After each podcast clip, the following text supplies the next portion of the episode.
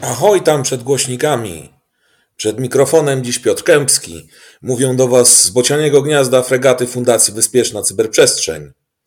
Mamy dziś 19 września, a więc 262 dzień roku. 82 lata temu Witold Pilecki został schwytany w łapance na warszawskim Żoliborzu. Polski oficer wszedł w kocioł świadomie mając przygotowane fałszywe dokumenty. Jako Tomasz Serafiński dostał się wraz z innymi więźniami do obozu koncentracyjnego Auschwitz, gdzie rozpoczął działalność wywiadowczą. Podczas trwającego aż trzy lata pobytu w obozie udało mu się zorganizować w nim ruch oporu oraz przekazywać dowództwu Armii Krajowej meldunki na temat panującej w obozie sytuacji. Pilecki uciekł z Auschwitz w nocy z 26 na 27 kwietnia 1943 roku. Dziś także Dzień Emotikona, Dzień Pracowników Służby BHP, którym w tym miejscu składam życzenia, oraz Międzynarodowy Dzień Mówienia jak Pirat. Arr! Końcówka ubiegłego tygodnia i weekend obfitowały w różne cyberwydarzenia. Zapraszam na 246 odcinek podcastu CyberCyber Cyber w wydaniu raport. A dziś opowiem Wam o o tym, że zaatakowano startup Revolut oraz Ubera. Ponadto hakerzy z Korei Północnej wykorzystują zmodyfikowane oprogramowanie puty do infekcji. E, ujawniono tożsamość członków irańskiej grupy APT, a także o wycieku danych z sieci kawiarni Starbucks, a na koniec e, opowiemy o serwisie YouTube, który jest wykorzystywany jako medium do rozpowszechniania malware. Przechodząc do szczegółów. Zaatakowany został startup Revolut. Do incydentu prawdopodobnie doszło 11 września. Pierwszą informację na ten temat opublikował redaktor Ben Martin z serwisu New York Times e, po dotarciu do zawiadomienia Państwowej Inspekcji Ochrony Danych na Litwie. Instytucji powołanej, działającej zgodnie z rozporządzeniem e, GDRP, GDRP, czyli naszym krajowym, można powiedzieć, nazwie RODO. Z przedstawionego publicznie komunikatu wynika, że zgodnie z obowiązującym prawem spółki Revolut, czyli Revolut Bank oraz Revolut Insurance Europe, same zgłosiły zawiadomienie do Państwowej Inspekcji e, Ochrony Danych o naruszeniu danych osobowych. Według informacji wstępnych dostęp do bazy Revoluta uzyskano za pomocą metod socjotechnicznych. Po wykryciu incydentu bezpieczeństwa zespół bezpieczeństwa Revolut podjął natychmiastowe działania w celu wyeliminowania dostępu atakującego do danych klientów firmy i powstrzymania da dalszej eskalacji ataku. Podczas incydentu mogły zostać naruszone dane ponad 50 tysięcy klientów z całego świata, w tym 20 687 e, w europejskim obszarze gospodarczym. E, stanowi to około 16% wszystkich klientów Revoluta. Dane, które na pewno wyciekły, to nazwiska, adresy pocztowe, adresy e-mail, numery telefonów, a także dane kart płatniczych i pozostałe dane klienta, e, które są przechowywane na kontach e, w serwisach Revolut. Firma skontaktowała się bezpośrednio z, z konkretnymi klientami, których, po, których dane e, zostały skompromitowane w, w ramach tego incydentu.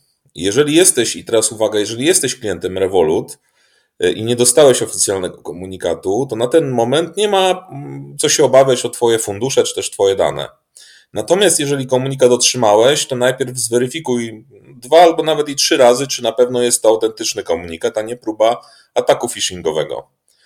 Jeżeli już potwierdzisz autentyczność powiadomienia, to powinieneś postępować według kroków opisanych przez Help Center Revoluta w artykule, link do którego publikujemy pod naszym podcastem.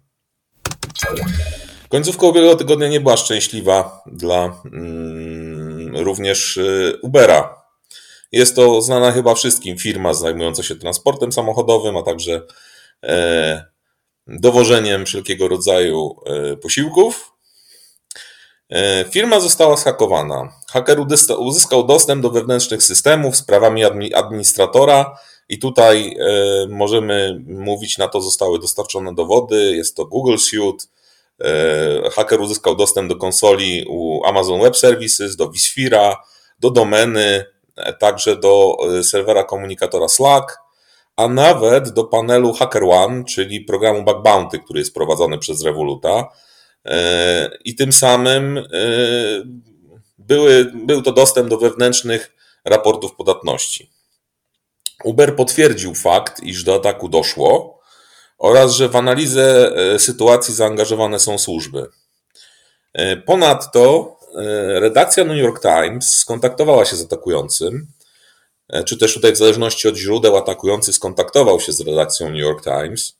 W ramach tej komunikacji atakujący wyjawił, iż uzyskał dostęp do skryptu PowerShell udostępnionego na jednym z udziałów, a dostęp do tego skryptu uzyskał, uzyskał poprzez e, mm, atak socjotechniczny na jednego z użytkowników e, Ubera.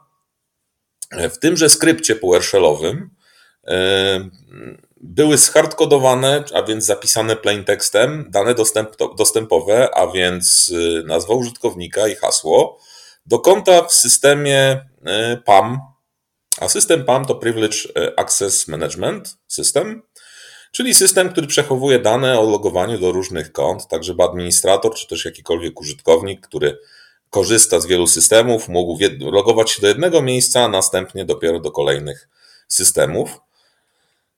E, jeśli chodzi o sam e, ten atak, wracając jakby do meritum, na tym koncie, które zostało skompromitowane,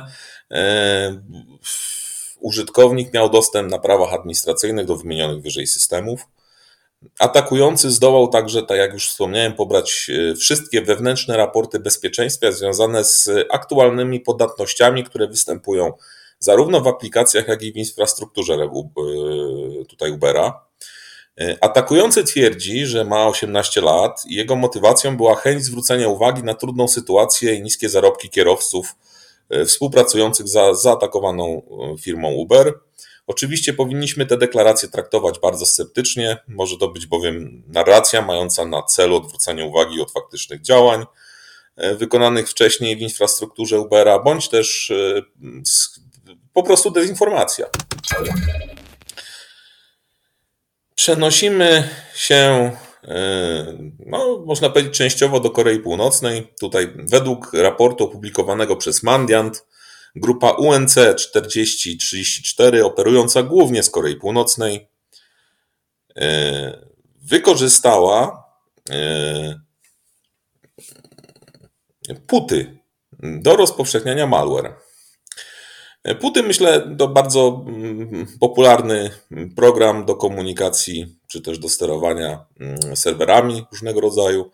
E, atak tak naprawdę jest kampanią phishingową polegającą na nawiązaniu kontaktu za pośrednictwem e-mail z osobami poszukującymi pracy w sektorze IT najczęściej. W przesłanej wiadomości mailowej znajduje się oferta pracy dla Amazon z wysokim wynagrodzeniem. Na etapie rekrutacji rekruter za pomocą komunikatora WhatsApp prosi o ściągnięcie pliku ISO Amazon Assessment .iso, w którym można odnaleźć plik readme.txt z parametrami połączenia do serwera oraz zbackdoorowaną wersję klienta puty, zawierającą trojana AirDry V2. Wszystko wskazuje na to, że kampania jest kontynuacją operacji Dream Job z czerwca 2020 roku. Sam klient puty e, działa bez zarzutu, jednak hakerzy zmodyfikowali funkcję Connect to Host, E, która podczas udanego nawiązania połączenia SSH pobiera payload e, shellcode Dave Shell w postaci pliku DLL color ui.dll spakowanego za pomocą narzędzia Temida. Poszczegóły odsyłamy do materiałów pod naszym podcastem. Natomiast tutaj istotna informacja, jeżeli korzystacie z puty, to warto sprawdzić, czy nie jest to zainfekowana wersja, mimo że to ta kampania miała charakter spear phishingu, to jednak Myślę, że warto się upewnić. Możecie to zrobić w bardzo prosty sposób. Y, zweryfikujcie w właściwościach pliku wykonywalnego puty, czy jest on podpisany przez autora y, Simona Tatmana. Y, przechodzimy do kolejnego newsa, Tutaj w obronie przed grupami APT na pewno nie powinniśmy polegać na błędach popełnianych przez atakujących. Natomiast myślę, że każdy badacz bezpieczeństwa jest jednak dość zadowolony, jeżeli atakujący takowe błędy popełniają i tutaj wywołują one u nas taki uśmiech na twarzach. Tak było i w tym przypadku, ale zacznijmy od początku. W maju i w czerwcu bieżącego roku doszło do kilku ataków ransomware przeprowadzonych przez grupę, e, która miała irańską afiliację, a przynajmniej tak badacze bezpieczeństwa ją klasyfikowali. Ataki te otrzymały nazwę kodową Cobalt Mirage i zostały przeanalizowane przez wielu badaczy bezpieczeństwa, w tym m.in. z Counter Threat Unit firmy e, SecureWorks. Link do analiz znajdziecie jak zwykle pod naszym podcastem. Tutaj atakujący próbowali usunąć ślady swoich działań przez likwidację webshelli, logów oraz narzędzi. Jednak nie wyczyścili wszystkich śladów, jakie zostawili po sobie w atakowanych systemach. Na przykład zostały adresy dwóch domen wykorzystywanych do e, sterowania całą akcją, czyli do command and control. E, w wyniku przeprowadzonego rekomensansu obu odkrytych domen odnaleziono dodatkową infrastrukturę grupy APT wraz z adresami IP oraz komunikatami ransomware, jakie były wysyłane do ofiar ataków. I dochodzimy tutaj do sedna, bowiem grupa, choć zwykle zostawiała komunikaty w postaci plików tekstowych, tym razem zmieniła tę rutynę i wykorzystała pliki PDF. Co istotne, nie usunięto z nich metadanych i dzięki nim oraz technikom OSINT zidentyfikowano osobę stojącą za wytworzeniem mniejszych plików, a w następnym kroku kolejne osoby z tą pierwszą współpracujące. Wszyscy ci zidentyfikowani mężczyźni e, są podejrzewani aktualnie o członkostwo w przedmiotowej grupie APT oraz są poszukiwani przez FBI. Poszczegóły zapraszamy do materiałów pod naszym podcastem. Kolejny news. E, tutaj doszło do pewnego rodzaju incydentów w sieci kawiarni Starbucks. E, no myślę, że ona jest dość popularna w Polsce. Na szczęście dla nas, Polaków, e, celem ataku nie był Starbucks Polska, a Starbucks Singapur. 16 września Starbucks Singapur opublikował informację, iż baza danych klientów została skompromitowana i wykradziono mm, z niej dane e, klientów. E, tak naprawdę mm, Starbucks nie ujawnił, ile rekordów z tej bazy zostało wykradzionych, natomiast e, media w tym kraju dotarły do informacji. Jest to 200 tysięcy osób poszkodowanych, można powiedzieć. Wykradziono informacje m.in. Mm, w zakresie nazwisk, płci, dat urodzenia, numerów telefonów i adresów domowych klientów.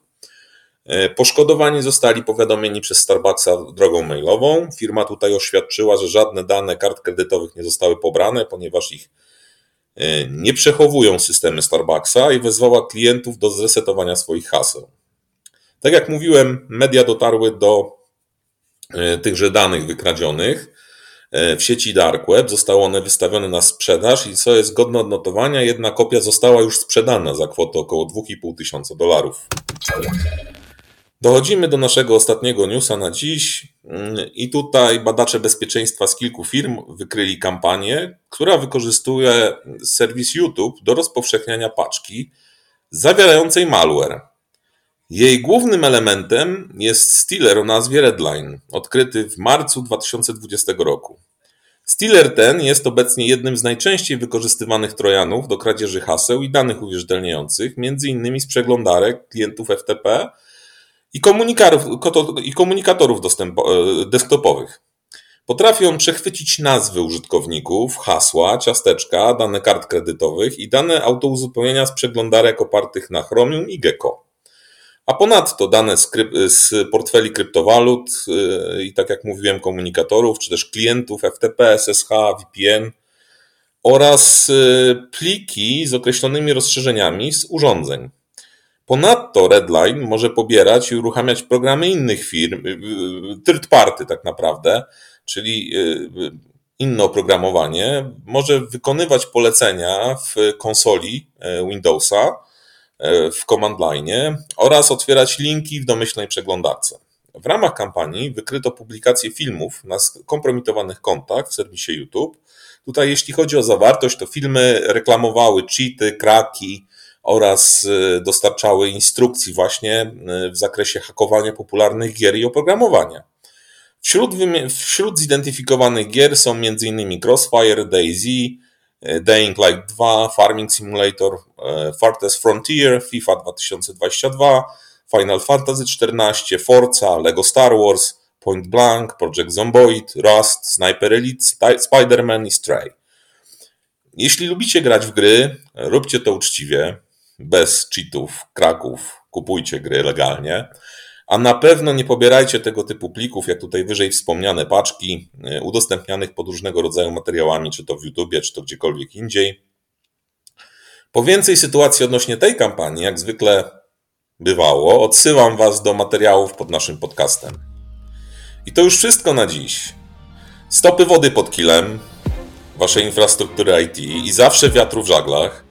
Dziękuję za uwagę, mówił do Was Piotr Kępski. Arr!